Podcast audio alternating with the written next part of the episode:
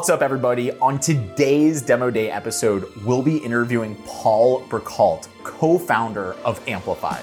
One of the things that I've learned in venture is to do a better job of trusting my gut, which is that indecipherables kind of thing where Yep. you can't really put a, oh, it's this or it's that. But I look back at my 40 angel investments, and the ones that have gone awry are almost in every single case ones where I had a feeling like I really shouldn't make this investment. Amplify is a pre seed venture fund dedicated to making early investments in B2B, SaaS, fintech, and logistics and supply chain startups. Some of their notable investments include Clutter, Hello Tech, Tapcart, Wink, and many, many more. On today's show, we'll be discussing top advice on growing a startup, the importance of learning from other companies' mistakes, and the value in trusting your gut as a venture capitalist. Without further ado, let's get into Demo Day. Paul, thank you so much for joining us today on Demo Day. Happy to be here. Thanks, Sean. You're so welcome. So, uh, you know, for those of you that don't know, Paul is the co-founder and managing partner at Amplify LA, uh, as well as a venture partner at Greycroft. You've been a founder, a VC, angel investor, professor, longtime advisor for LA, uh, LA's Mayor's Advisory Council. You've got a lot going on here. Um, I thought that we would start this episode by just covering a couple topics and then sort of like let the conversation flow from there.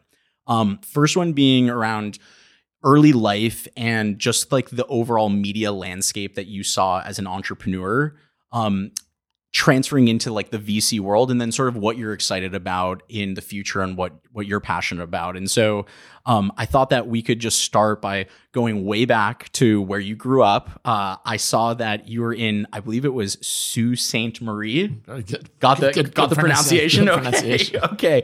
Um, tell us a little bit more about like what was life like for you back in Canada growing up as a kid. You know, like what'd you do for fun? What was the landscape like? Uh, but yeah, what was what was Sault Ste. Marie like? I mean, it's a very small town. If you tell, I'm, it's obviously in Canada, as, as you mentioned. Uh, if I mentioned Canadians that I'm from uh, Canada, they'll say where from, and I'll say Sault Ste. Marie, and half of them will say, "Where's that?" um, they don't even know where it is. So, but uh, it's it's a small town. It's on the U.S. border. It's right where the three Great Lakes meet. Um, so, on one hand, it's a great city to grow up in because there was in, in nature abounding everywhere. You could be out on the lakes every weekend. You, you know, camping was basically in your backyard. That's where camp was. Um, and so from from the standpoint of being connected to, which is still important to me, being connected to nature and the earth and being able to sort of just walk into the forest, that was uh, available at all times. On the other hand, it was a very small town and it was a steel Mm. town. Um, so it was a one industry town, really. Um, there was a massive steel plant there. That's where most of the kids that I graduated from high school, that was their, in many cases, I don't necessarily aspiration, but it was a very well paying job. And so most of the kids that I grew up with graduated and went to the steel plant. Wow. Wow. And and now I remember reading that your parents also had pretty interesting jobs. Your dad was a uh, entomologist, which specializes in the study of insects, and your mom worked in the Department of Environment at Canada. And so I was thinking to myself, like, okay, you know, dad is in entomology, your mom is in uh, environmental work within Canada. Here you are, major prominent investor in Los Angeles. And I was curious, like, you know, you could have done so many different things with your life, right? You could have, you know, gone down the path of environmental. You could have, you know, continued down being a VC or a professor, but like, uh, you've chosen this profession and you, you know, obviously are passionate about it. Where does that come from? Why do you like working with startups and entrepreneurs? And, you know, we'll get back to how you got there, but, but what's the why behind it? Why be a VC? I mean, first of all, uh, you know, life is serendipitous, right? So Mhm. I, I didn't set out in Sault Ste. Marie saying I want to be a VC, um, and I think most most people don't grow up knowing what they want to do. So it was a it was a series of doors that opened, if you will, that basically along the way, and some you take and some you don't. And Okay. oftentimes they're only open for a second, and if you walk through, it could change your life because it takes you into another city or it takes you down a different career path. Um, and at any point in all of our collective lives, we have those you know sort of moments in our lives where we have to say you know oh should i go down this road or should i not go down Mhm. this road right the um the the two paths taken in the wood right um and so um from Sault Ste. Marie, it was definitely not a clear path to even end up in the United States. Um, so yes, my parents were both effectively when and when I was a kid, we called it the bug lab. That's where my dad worked. I used to say, I'm going to visit my dad in the bug lab, um, which was, by the way, a great thing as a kid. I was like the hit of show and tell because I would bring Totally. You know, I would bring tarantulas and things to school um, when I was, uh, you know, with permission, not in my back pocket. Um, although that ended badly because we had a, there was an episode with a Mexican giant flying cockroach that almost gave the librarian a heart attack one day, and so we, so we had to, It's gone. so we had to kill uh kill kill the show and tell piece but it was it was a great uh, thing to grow up around and then i uh, in terms of why be a vc so if you you're, i guess you're skipping forward to present with yeah, that yeah, question Yeah, yeah. um, so um, YBVC is basically it's connected sort of to my lifelong love of learning, right? Mm. So um, that's partly why I'm teaching, and I've been teaching for you know for 25 years. Um, and uh, it's why I mean I, I I grew up. My mother actually her first job before the Department of Environment was an English teacher, and so she I I grew up around someone who loved to read and who inculcated in me a love of reading. I was always I always had a book under my arm, you know, uh, wherever, even when I was a young kid, teenager, and then older, and then through school. And I did a double major in English and international relations. Uh, again, we're both reading driven sort of things, and so I'm always interested in learning something new.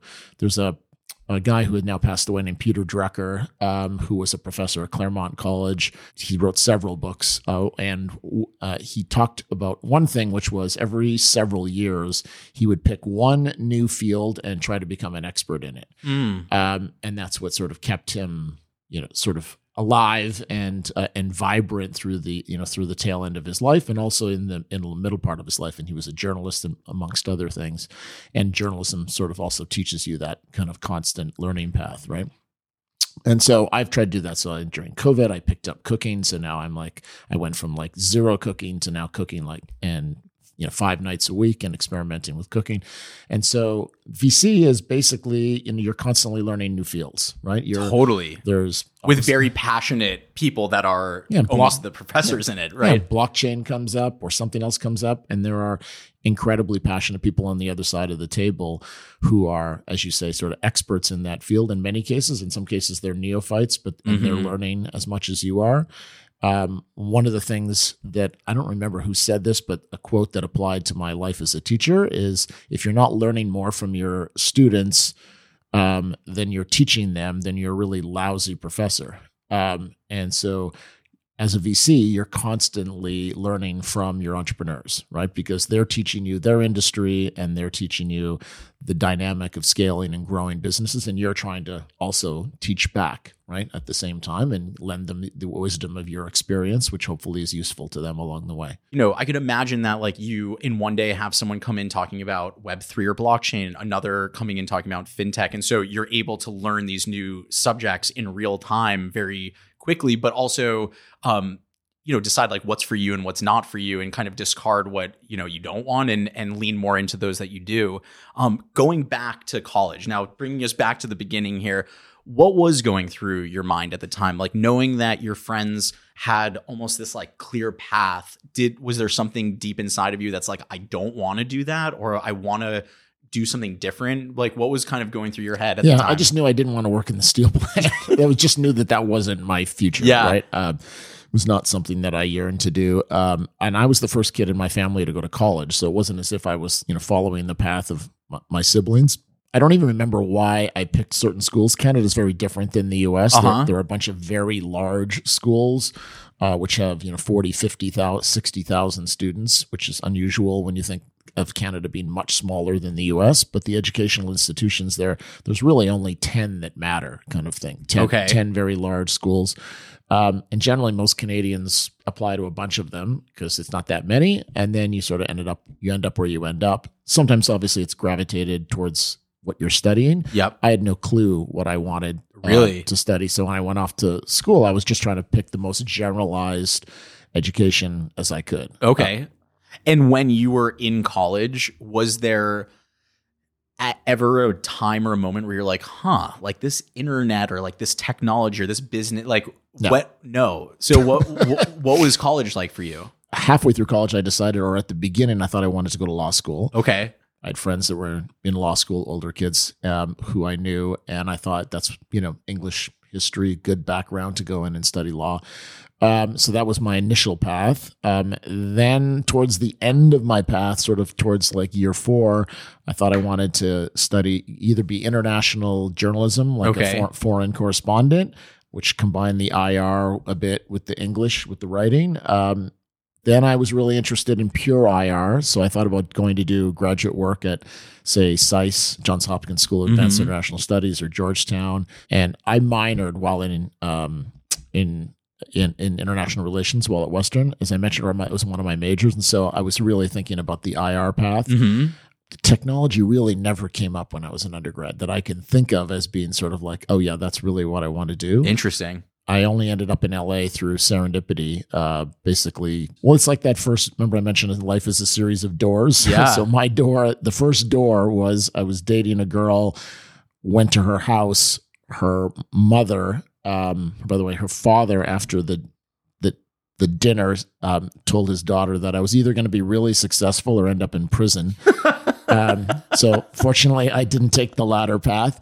Uh, uh, her mother, um, after the dinner, sent me a pamphlet for Annenberg, and she said you should apply to this school. I'd never heard of it. Didn't had never even thought about a U.S. school. I was thinking only about you know uh, Canadian graduate schools or law school for Mhm. business, etc.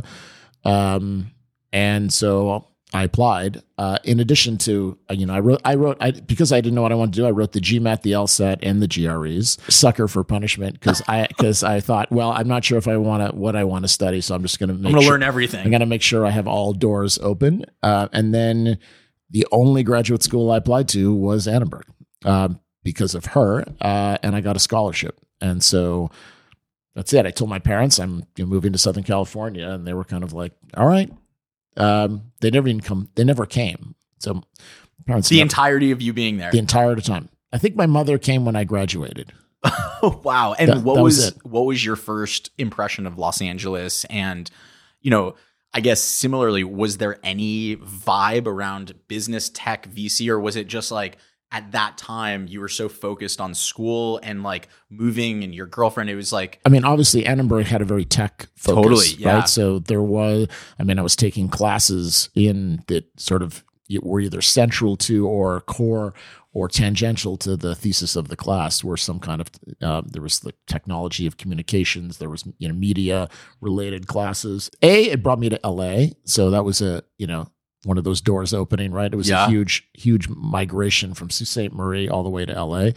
I don't remember what my early impression of LA was. Um, to be honest, I mean, it was just enormous for a kid from the Soo because Totally. Sault Ste. Marie is 60,000 people and LA is what, 9 million or something. Um, and uh, I, I mean, I remember I, I got a car, my first car, I spent 250 bucks on the car.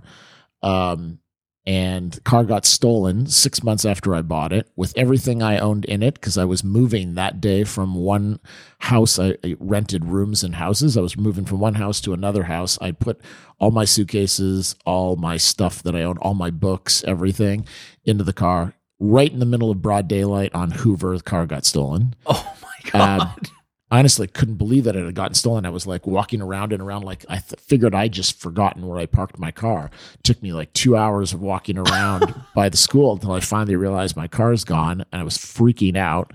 Um, and then I actually thought I was going to just move and go back to Canada and, and just You're like this is like- a bad omen. I'm out I'm, here. I'm out. Well, a and I had nothing, and my parents didn't. I mean, my father had passed away then. My mother didn't have a lot of money, um, so I, I was literally Wow. I was literally working in LA while in school to basically help pay for school. And so I thought, like, I'm just I'm done. Like all my clothes, everything. And the dean of the school, Peter Clark, I still remember his name, uh, wrote me a personal check uh, for two hundred fifty dollars in his office when I told him the story. And he said, Stay in LA, stay in Annenberg. Here's some money to go and buy some clothes. um, And um, and then he's like, "We'll take care of the books. Like, we'll make sure you have books for your classes."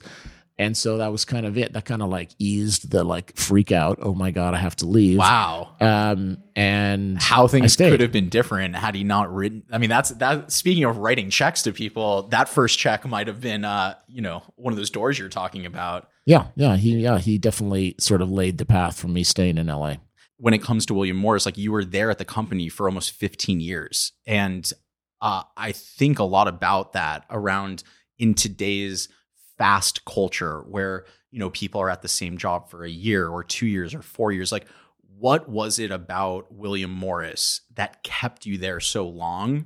And then second follow-up is what do startups need to do in order to create environments where their teammates or employees want to stay that long? It's like you know getting 15 years at the same company requires like you to go through so many ups and downs what was it about that company that made you stick it out and what advice do you have for startups and how they can follow suit? I think a it may be just to be about me. Maybe I have a hard time leaving places. I don't know, um, and I uh, maybe it's because of that sort of learning DNA. There's there's a quote that I give out to my class every year. It's from uh, Merlin the magician, who's quoted in a book by T. H. White called "The Once and Future King." I can't remember the entire quote. It's like six lines, but it begins with the only thing to do when you're sad is to learn that's the only thing that never fails. And then the quote keeps going. Um, and uh, I hand that out to my class because the idea is basically learning is a cure for a lot of that ails you, right? And so inside jobs, I always tell people that I'm mentoring or people in, in or my students basically if you're ever in a job where your learning curve goes, you know, from this down to this or this, it's either time to move within that organization or it's time to get out of that organization because the only thing you should be doing on your career path, especially when you're younger, is by you know, maintaining an incredibly steep learning curve, right? Um, a, it'll if your learning curve drops to a flat plane, that means you're probably not um, gaining any sort of career equity, um, and you're also probably not happy either because you're just doing the same thing over and over Mhm. again, and you're not gaining sort of new knowledge that's going to help you excel either in that job or in your next. Um, and so the thing that probably kept me at those jobs, so four and a half years at Paul Kagan, I've really only had three jobs my entire life since I graduated from school. Paul Kagan, four and a half years, 15 years at William Morris, and then the combination of Greycroft um, and Amplify for the last 11 years. Um, and um, all three, the characteristics of all three were that there's an incredibly, lar- a very large platform that, and the companies were run by people that enabled you to effectively be an entrepreneur. Um, so at William Morris, I mean, when people don't think of talent agents as entrepreneurs, but that's in effect what they are. right? Totally. They're building a book of business. The only way they get paid is if they generate revenue from their book of business. Um, and agents are run by basically people that are constantly thinking about like what's next and how to basically build their platform and add new businesses. And so I loved that part of the agency world. I ended up running before I left, I was running a couple of divisions and I was on the board. Um, and the board was incredibly um, very strong advocates for hey, if you come up with an idea, just run with it. So that's the reason why I stayed there. You know, I pitched them ideas. I'd pitch, hey, what about creating a venture fund? Um, which was I, what I did at William Morris, which led me into venture. And they were like, go off and create a venture fund. You know, and so I approached Jim Breyer, and that created the Mailroom Fund, and then the Mailroom Fund led to other things, right? So it's all it's all about again, sort of if you're if you're asked the second part of your question was how do you build a culture? So if you to build a culture that has that kind of dynamic, then you want to enable people to be independent and you want to give them runway, right? And you want to make them feel like, hey, I can basically grow within this organization. I'm not being constrained by some kind of ceiling, um, and artificially or otherwise. Um, and if I have great ideas, management wants to hear them. Mhm. Um, and so it's it's democratizing the culture, right? So which we do at Amplify as well. I hope that everybody sits in our investment meetings. We don't have like a lot of the big venture funds up north. Only the partners sit in the in you know in partner meetings. Um, at partner meetings at Amplify, everybody sits in the meeting, and and everyone's voice basically matters, and everyone has a say in in the investment decisions. And there's no uh, you know super majority, so it's not like myself or Oded can overrule everybody. We have an open discussion before we make decisions around investments, and everybody's voice basically is relevant to that discussion. And and you think that part of the reason that you run those partner meetings the way you do is from your takeaways at William Morris, seeing how like ideas can come from different places, and that if you allow more voices at the table, you can actually help the greater good. Is that kind of where you took that from? I'm not sure it came from William Morris. I think it just came from a sense of that's the right thing to do. Yeah, yeah, for sure. Now, when it comes, I want to like stay on that question for a second because a lot of the teams that come into Amplify uh, in particular are really at the earlier stages, right? And so there may only be a couple teammates that make up the entire organization. And so if you're a founder of a really small team, maybe you only have three, four, five people on, and those people are working on, you know, breaking through that ceiling.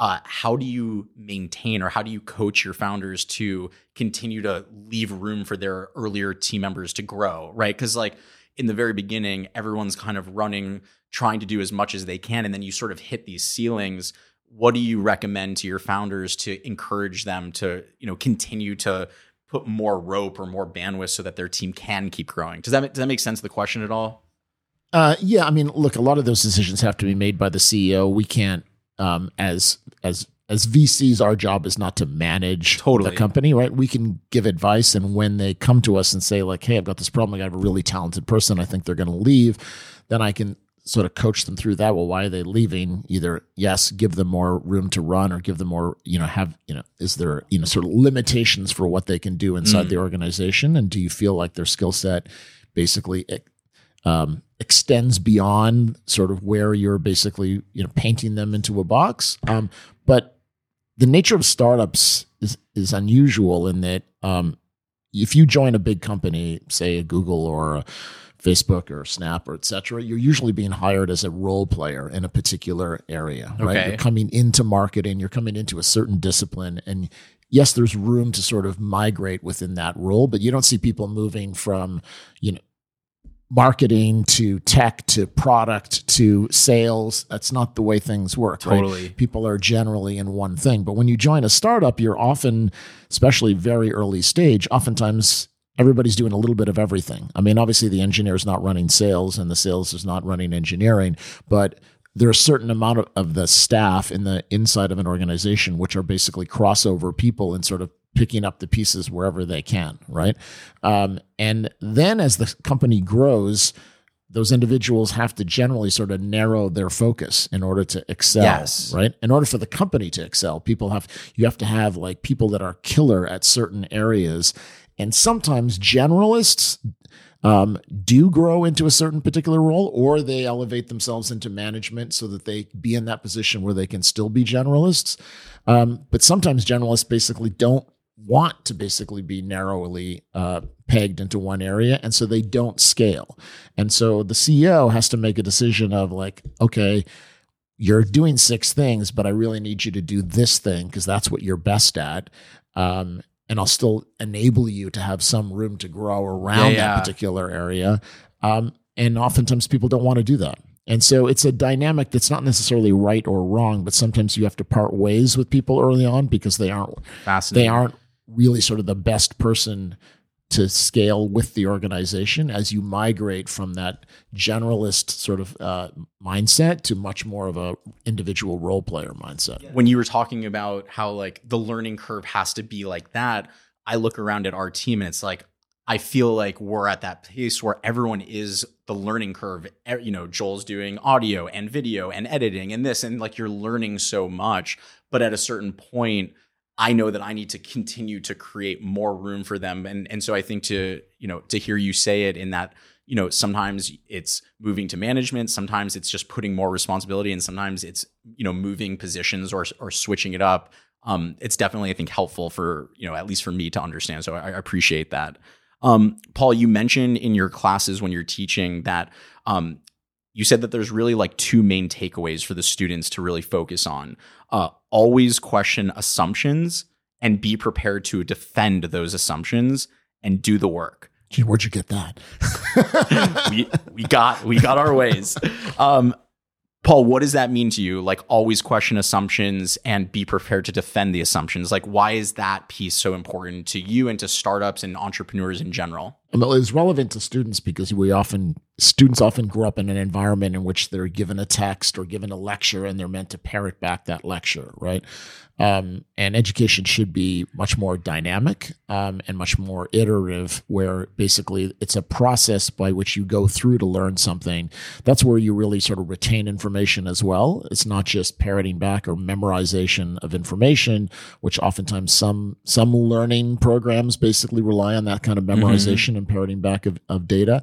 But um, that that process is the one where you basically have to question assumptions, right? So you have to basically go in and say, well, wait, you've asked me to do it this way, or this person said this. Um, why? How how can I determine whether that's correct or not? Let's look at the counterpoint. Let's somebody that said the opposite, mm. and look at both sides of an argument, and then try to figure out sort of where I am going to basically set in terms of with my thesis or based on a prompt in an essay or something like that, right? Um, and then be prepared to defend how you got to that conclusion, right? So that's that's the nature of that, which I said several years ago, but that's the nature of that as I recall it. But in terms of startups, now that you've mentioned it. I hadn't really thought about it before, mm-hmm. but it certainly applies to startups as well because you're constantly in that process of if you're building a consumer brand, then, or if you're building an enterprise software company, it doesn't really matter, but you have to constantly look at what's come before you, right? So those who forget the lessons of the past are condemned to repeat them, right? Mm. So if you don't know what's come before you, then you're bound to basically repeat mistakes that have transpired in your industry before you. And so you have to look at what happened, what's where are the carcasses in the in, in the landscape, right? What did they do right? What did they do wrong? Um, and then how can you learn from that and make adjustments into what you're building? And that could be anything as simple as how do you adjust your marketing spend based upon a changing dynamic environment in which you know companies like Google and, and Facebook have dramatically shifted from a programmatic standpoint the way you can buy and sell and uh, and and buy media and, and buy keywords, etc., um, or a much broader macro level in terms of okay, I'm building a, a logistics startup. Mm-hmm. Um, how can I make adjustments in today's world based on what's happening at a regulatory level or what's happening um, government policy, what's happening at a at a, lands, a broader landscape, bigger companies that might basically impinge on what I'm trying to do, smaller startups that are competitive. Um, and then how can I basically build something that fits into that landscape and has the chance to succeed that's different enough um, that it has that has a lane for success, right? And in order to come to those conclusions, you have to be constantly sort of questioning the sort of uh, you know the conventional wisdom yes that comes along the way and and painting your own path right i always tell people i don't make a lot of investments in media and part of the reason for that is i grew up in media and i spent so many years in it that i see so much scar tissue mm-hmm. and all the things that can go wrong that it's really hard for me um, to basically say like, oh yeah, that could work, even though everything is stacked against it. Mm-hmm. I always tell people if Netflix would have pitched me, I probably would have passed because I would have said you're going to get sued out of existence, right? This will never like fly, right? And so sometimes it's great to be an entrepreneur and not have sort of all that baggage and scar tissue uh-huh. where you can look at a new industry fresh. Um, although you st- and, and and still sort of being able to sort of like question authority and question assumptions and say, well, look, they they fail, but that doesn't mean we have to fail. Yeah. Right? I always tell our team at Amplify, it doesn't matter if six companies have failed in an industry before it. Like if we see a pitch, the the um, the de facto response shouldn't be, oh, six companies already tried it and failed. Doesn't matter because it's all about timing in tech. And so things may have dramatically changed. And so why now may be relevant because the tech stack might have shifted, consumer behavior patterns mm-hmm. might have shifted, something might have changed that now enables that idea to work where it didn't historically uh, work. I I really love that. And just to follow up on that second point, do the work. I mean, it's obviously on the nose, but what does do the work mean to you and why is that a message that you like to, you know, bring forth? My first real paying job and there was a there was a manager that worked for me and I remember him saying no one's ever going to outwork me. And I remember thinking like that's such a strange thing to say. Um, but his his philosophy was like I I no one's going to outwork me unless I let them, right? And so, meaning that if do the work means like if there's something that you're trying to get accomplished, don't do it half-assed, mm. right? Even on the most simplistic level, basically do the work. In other words, like figure out basically what you need to get done and do all of it, and don't like stop halfway. Um, and a lot of startups fail because basically either there's a loss of enthusiasm uh, amongst the people around what they're building, uh, or they're just not doing that, making that extra effort in an environment where you, on, in today's world, there are six other people nipping at your heels, yeah. right? And so you have to. Unfortunately, it's not it's not a um, a job for the faint at heart. No. Whether being in VC or entrepreneurs, which is much harder than being a VC, because you're you're you're trying to basically succeed in an environment which is which is beyond hyper competitive and you're only living to get to your next you know your next round of funding if you need to raise capital for your yeah. business.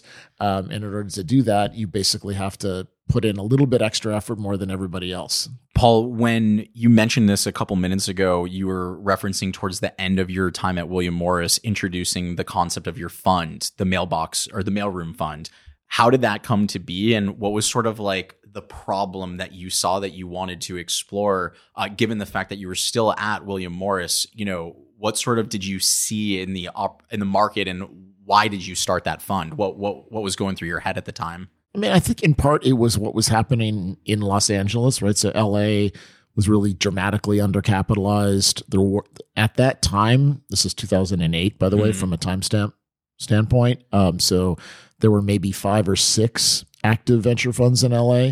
You could count them on one hand. And um, I was teaching at the time. And so I kept frequently hearing from students, oh, there's no money in LA. I can't raise money in LA. Those that were entrepreneurial in nature.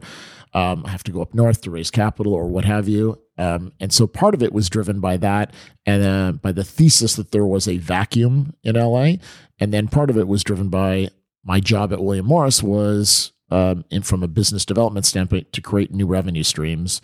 Um, and it felt like a smart idea at the time to build a venture fund when other agencies were not. Our my our job was to sort of be ahead of everybody else, right, yeah. and to constantly be pushing the envelope. Um, and so the idea of partnering with a venture fund to get the agency much more involved in tech so that we were more forward thinking um, and to get us out of sort of the traditional media world and more of where media was going, which was media infused with technology, seemed like just inculcating that DNA into mm-hmm. the agency regardless of sort of the venture piece of it, just sort of connecting into technology to venture capital to startups um, was a smart idea for the agency as a whole. Did you feel at the time like you were prepared or you know like going from being an agent or having no investments to then all of a sudden being responsible for like building a fund and investing in companies did it all come very natural to you or did no it was just like either stupidity or audac- audacity or some combination of the two right uh, and i had a meeting with jim breyer um, and uh, who was one of the early uh, leaders of Accel, and pitched him the idea for this combination between William Morris um, and Accel and combining our media DNA and access to the higher echelons in the media world with his acumen and the firm's acumen in technology. And he thought it was a great idea. And we sat over lunch and penciled out the whole thing on a napkin, literally. Um, and and then we combined forces and we each put in capital. Um, and he had this idea of, hey, why don't you bring in one of your big tech? William Morris had a consultancy practice, which I also ran. He said, why don't you bring in one of your tech clients as the third partner that can help inject marketing dollars into startups because that can often you know change the traje- trajectory of a company if you can get them a big fortune 500 contract early on in their totally. in their gestation And so I went to AT&T and got AT&T as the third partner in the fund. Um, and that was it. We had this big Wall Street Journal announcement, and no, I didn't know what I was doing at all. Wow. but I was not running the fund at the time, right? I was on the advisory board with Jim Breyer. Then we hired somebody who ultimately became one of my partners at Amplify, Richard Wolpert, who was a referral from Jim, who said, Why don't we have Richard run the fund? So he was the guy running the fund day to day. And then I was sitting on the advisory board. Got it. And now at some point, I believe it was like 2011, you eventually moved to Greycroft. What was sort of the preceding moments leading up to that like why why did greycroft even make its way into your you know into your story or your your journey well as i mentioned there were only a couple of active venture funds in la dana settle was the la you know uh, piece of greycroft which was a new york new york, new york la fund but mm-hmm. most of the personnel were in new york but at the time they were on their first fund which was a $75 million fund wow. dana was based in la here and we were this small little venture fund that was this William Morris, you know, entity mailroom fund, and they were just making the rounds, talking to everybody about who could they co-invest with when they were looking at deals in LA. So I remember having a meeting at William Morris with Dana and Alan Patricof, um, and chatting about, you know, LA venture and startups, and then the very first investment we ever made, or maybe it was the second. Uh, I think it was the second actually. Uh, second investment we made was in a company called Sometrics, Greycroft came in um, with us in that syndicate in that round. Uh, and it was us and then the fund uh, Disney based fund called Steamboat it was called Steamboat at the time which oh, was wow. a, which was a, uh, di- all Disney capital behind that fund they were one of the few venture funds in LA so the three of us did that deal and then I joined the board along with Dana um, and Bo from Steamboat um, and all three of us were on the board for I guess three and a half years until the company sold to Amex, and so that's how the relationship with Greycroft Got started. Um, and then through our relationship that began with that board seat, Dana then was I don't know, I guess. Um, marketing Greycroft as a place where I should go next. And so she was effectively recruiting, saying, Hey, why don't you come on board as a venture partner over with us? And I think she wanted some help in the LA office because she was solo in LA Just at the living time. on an island out here. Um, and uh, I finally said yes, and so I joined um, joined up in I think it was end of 2010. Yeah, wow, beginning of 2011. What was sort of the the bridge between Greycroft and what inevitably became Amplify? Was there a specific story or conversation or kind of thought that you had, which was that kind of drew you to want to start something new and and really like own kind of the future of that fund? I mean, there's a couple of things. So one, um, something had stuck in my craw, I guess, uh, that Jim Breyer from Accel had said a few years earlier at the Mailroom Fund, which was he had made this sort of cavalier comment about uh, LA's never going to be a thing in venture. Um, and I was like, what do you mean? And he said, well, all your best entrepreneurs come to Silicon Valley to raise capital. Um, and I think he was doing it in part to sort of like poke, jab yeah, to, yeah, to yeah, to get uh,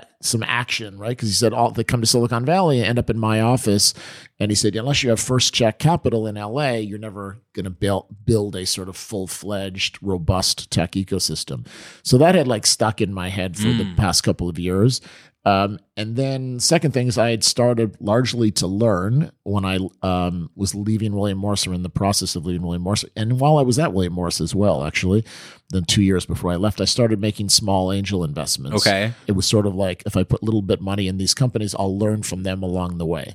Um, and um, so then that led to a conversation at the time. Greycroft did not do very early stage investments. They were a Series A fund. That's, yep. what, that's what they had sold into LPs. And part of it was just naivete, right? I mean, I uh, I didn't know venture very well at the time, and so I pitched um, Dana and Alan and Ian this idea of doing earlier stage investing, and they were like, "We're not really going to do that," um, but they were very um, they were just incredibly supportive, and they said, you know, if you go, if you decide, we would rather you just stay here and work full time, you know, here or stayed here full time. But if you want to leave, um, then we'll be an LP check in your fund. Um, and so, you know, they reviewed the, the the plan, everything. Dana spent a bunch of time on it. Was incredibly um, helpful and thoughtful along the way. And then we, um, and having them as that first check and totally. then Accel as the second check, um, those two basically catalyzed Amplify. You know, I've brought this up several times on the podcast. I I think a lot of people that don't grow up in the venture capital um, just venture scene actually don't know how VCs get their funds. And, and it took me through several episodes to realize early on that VCs have to go out and raise money and raise funds from other LPs. What goes through your mind, maybe not as much today, but in those early years, you know, what went through your mind in raising a fund? Was it difficult? Was it scary? Was it hard? I probably wouldn't have done it if I would have known how hard it was going to be. Really?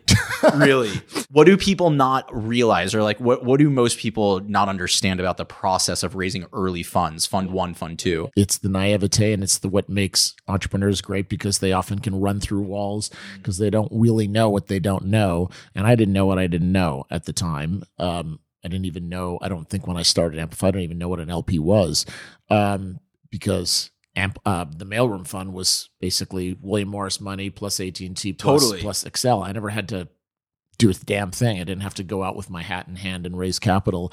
The money was just there from three entities. Right, it was almost like a family office. Um, and so when we started Amplify, I don't think it was like, oh, this is going to be really hard, and we're going to have to go raise capital. We're going to have to do this and that. It was just sort of like, let's you know, myself and Oded were kind of the initial catalyst, and we were just like, let's just do it. Let's set up the entity, and then we'll figure out the rest later, right? And we kind of just, we kind of literally just went out with the the, the initial thing was the PowerPoint and the deck. We didn't even really think about who do we raise money from, and who are the likely LPs. And then we just went to friends and family after Accel and Greycroft came in. What advice, if any, do you have for, you know, new VCs that are in the process right now of raising their fund? Any learnings that, you know, they could take away from your experiences? don't do what I did. Yeah.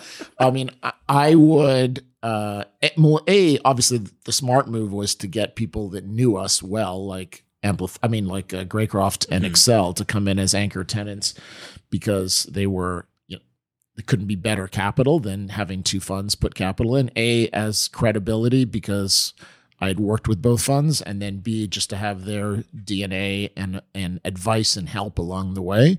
Um, but if I was to start all over again, and if I was to, or advise someone else if they were starting all over, I would say I would suggest going to a lot more institutional uh, capital than we went out. Obviously, it all depends on how much money you're raising, right? Mm. We were starting an accelerator, and so we didn't need a lot of capital, and there were a lot. To be honest, there were not a lot of institutions that would have come in with a fund that was that small. Yeah. So really, our only recourse was to go through individuals or small family offices that were writing smaller checks. So it, the question that you asked, it really depends on what size of fund that was For sure. raising. I think in today's world, if you were, say, raising a 50, 75, 60 million dollar first time fund, then you want to build a base of institutional LPs who will then follow you throughout you know your process. I think a lot of funds that start off and they have you know 100 lps in their very first fund and it's a smattering of individuals it's really hard because those people tend not to recur as lps high net worth individuals have different things that come up in their lives. They buy a second home they move from la and they're no longer interested or they change jobs or whatever it is um, having the dependability of an institution be it a family office or a fund of funds or an endowment or um, what have you is a better base to build a long-term firm and you know a firm that has going to have longevity to it but it worked out just fine for us Yeah, it sure did. Um, at the very beginning of Amplify, I researched that um, you guys were really focused on five main sectors gaming, mobile, social commerce, disruptive media, and ad tech. Um, has that changed at all over the last 10 years? dramatically Dramatically, yeah. Can you can you talk to us a little bit more about like, you know, what the landscape is now and and what are sort of the industries or types of companies you're most excited about today? Venture in any given market and in any given moment in time is constantly in flux Totally. And so when we started Amplify, A, LA was known and had dominant players in those respective categories. Yep. We had big companies like Rubicon and ad tech, and we had Riot big and- companies in gaming. We had big companies in in media, right? Big uh, in disruptive media, um, and certainly because LA is a port, big in e-commerce, right? And brands were uh, littering the landscape, Honest Company, and companies like that. And so it made sense to cover the categories that were relevant in LA and categories that were still being um, basically invested in in later stage venture dollars. Because Mhm. whenever you're launching a fund based on whatever stage you're in, you have to think about are people down the, the Downstream. food, down the food stream, down the food chain, going to want to invest in this Mm. category. And so the reason we've shifted is for two reasons. So one, LA has changed as a market. Um, so LA has now become much more democratized around a lot of different industries, which Yeah. at the time, you know, you could not have found a cybersecurity company back in 2011 in LA, or even a lot of enterprise SaaS back in 2011. Yeah. And then, secondly, tailwinds have shifted, or headwinds have Mhm. shifted um, around categories. Um, so, ad tech was heavily in favor back in 2010 and 11, and then it became dramatically out of favor. And so, we stopped investing in that as a category, right? So, you have to sort of look at the downstream investment uh, status and see what's happening. Um, and as mentioned, certain categories crop up like blockchain or AI or certain things that basically didn't really have investment Yeah. dollars being thrown at them at the time. And then also you have to look now we have the luxury of having a track record and seeing what we've had success in as a firm. It would not make sense if we had like three strikes in a certain category and to continue make investments in an area which we haven't done well in. Totally. And so we've looked at historically our track record. Where have we had success? Well, we've sold, you know, we sold three enterprise SaaS companies to Microsoft, Google, and Apple in Fund One. So we're like, hey, we should stick to some enterprise SaaS investing. Yeah. that would make more sense. Um, we've had a lot of success in and around e-commerce, both on DTC, but also on the on the enablement side of e-commerce. So we've expanded that. Shout out Tapcart. Tapcart exactly is on the enablement side. So that is one that sort of Tapcart was really the company that was the catalyst for pushing us into sort of that B2B side of e-commerce. And Thankful is another one. Mhm. And now we've made several investments in the last two funds, Candid, Wholesale, um, and other companies that are in that same vein, reactive streaming, all around sort of the future of commerce, uh, but not companies that are creating brands necessarily. And then we've done well in fintech for several years, and so we're continuing to make investments there. And then the uh, the last area there that is relevant, at least to this fund, currently Fund Five, is logistics and supply chain, um, which is relatively new for us. So Clutter could be used as an early example of Mhm, that back in mhm. Fund Two. Um, it's not really a pure logistics uh, startup per se, um, but it is involved in that in that general thesis. And so we started seeing things largely based on what's happening with the global supply chain. We felt that there was an opportunity there, and so we've made. I think three of our investments in this fund, so three of the nine that we've made, are in and around logistics and supply chain. So, Paul, you spoke about how when you were working at Greycroft, they tried to position themselves as more of like a Series A uh, investment fund, whereas um, you guys are at that like first check. You're so early, and when you have data to back up your investment decisions, like at Series A, you know you can actually dig into that data point. But in your position, you're meeting a lot of founders that are so early on in their journey what are you looking for in those founders? it's changed, right? So when we started off, um, we were an accelerator, right? So we were investing in pre-product PowerPoints, basically, right? So teams oftentimes had an idea and nothing more. Maybe they had a wireframe or some early sort of, you know, some product built, um, but nothing close to an MVP in most cases. And so in that iteration of Amplify, we were no question it was purely a people bet right so Mm. we were we were just looking at you know team dynamic did they have a track record of any kind not necessarily in that same industry but wh- where do they come from um, did the team work together before which is always a sort of a key portion of the dynamic now that is harder to do at an accelerator stage because oftentimes people have only been together for a matter of months Totally. um, so it was really in that incarnation, it was one where we were sort of just trying to understand more about okay, what's the size of the TAM that they're going into? Is it large enough to make a venture bet? And then B, you know, do we believe that this team can execute on the vision that they're talking about? And do they have the skill sets to build what they're basically positing to us, right? Do they have any kind of background that would lead us to believe that they can be successful in building this? And do we think based on the TAM that there's an opportunity there. And sometimes you make a decision that like we love the team but we hate the TAM, Mm. right? And we would tell those companies come back to us when you have a different idea because you know, we just aren't excited about, you know, you selling succulents door to door. Um and we don't think that that's a big market. Um whereas the flip side was often the case as well where we would say um God, this is like the TAM on this business is massive, but this team is just not going to be able to execute on it.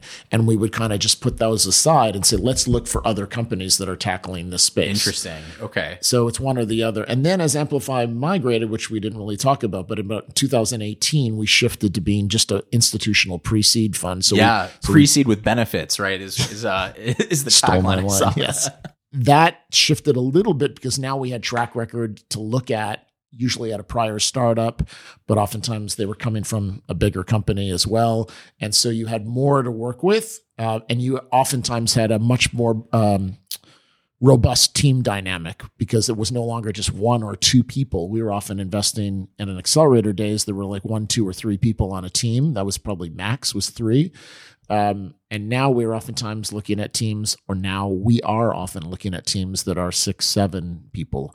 And so you can look at, um, you know, how do they work together currently? Did they work together before Mhm. they came to pit? You know, before they before they came to this startup, did they have a history of working together?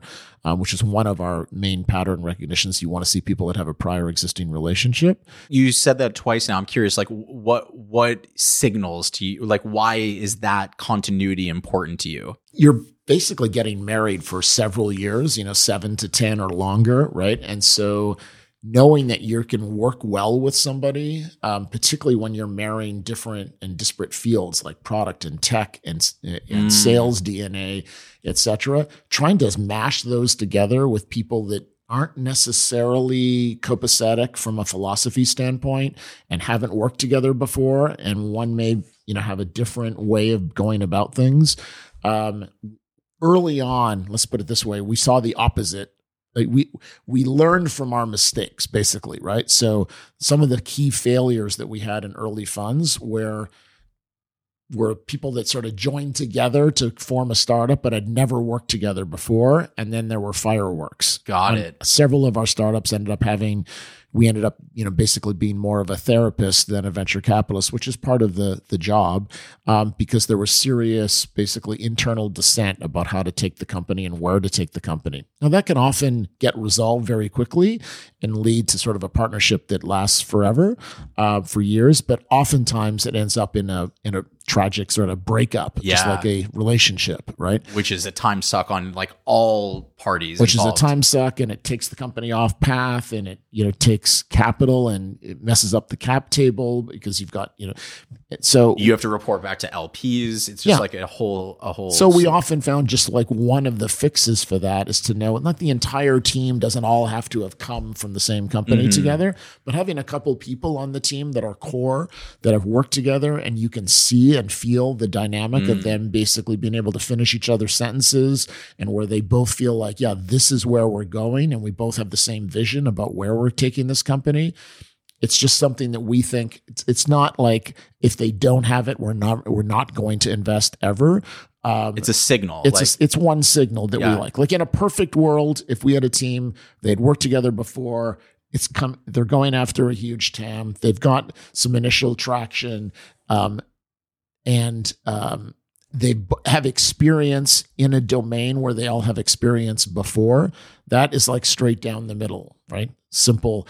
Makes our job easier when we see things like that. It doesn't mean we're not going to, you know, not go paint outside the lines. Mhm. Uh, and we have invested in pre-product companies. We have invested in people that necessarily haven't not have like a several year relation working relationship with each other. Because certain things overcome that decision making process where we get excited about it for another reason. Absolutely. And as far as the red flags, so to speak, um, you know, are there any traits like if you're looking at two companies and both look like they've got a great TAM and both look like they have the right dynamics, but one you just there's something off about it. Are there any sort of red flags that you look for, or questions that you ask to try to I don't think it's any one thing. I mean, Uh-huh. to me, one of the things that I've learned in venture is to do a better job of trusting my gut, Hmm. which is you know kind of that indecipherables kind of thing, where Yep. you can't really put a oh it's this or it's that. But I look back at my forty angel investments, and the ones that have gone awry are almost in every single case ones where I had a feeling like I really should make this investment, but something like oh somebody I knew three other people on the cap table Mhm. who were saying we love this entrepreneur, you should do it, but something was bugging me about it. I didn't really know what it was, but I was just like oh, okay, you know I'll write the check, kind of thing. Um, and so with Amplify, we you know we all try to trust our collective guts on things like Mhm. there's just something not right about this one thing and we try to dig into it with Yeah. diligence and try to uncover that so we're not just making a, a bet based on some kind of random feeling but i would say if we had that scenario with two things and almost exactly equal the team we liked as well the tam we liked as well and diligence checked out equally well on ev- on all points on both on the tech etc then it has to come down to like who do I really believe Mhm. in my heart, basically, and That my stomach and my gut Mhm. can is really going to execute on this vision. And it's not an easy task, and we're wrong as you know as many times as we're right. So we often we're always going back and trying to revisit when we have made mistakes. Okay, what can we learn from that process? Why did we go wrong on that investment? And if we had that investment come in today, would we still make it, or do we have sort of things in place that would help us sort of steer ourselves back onto the right path and not make that investment?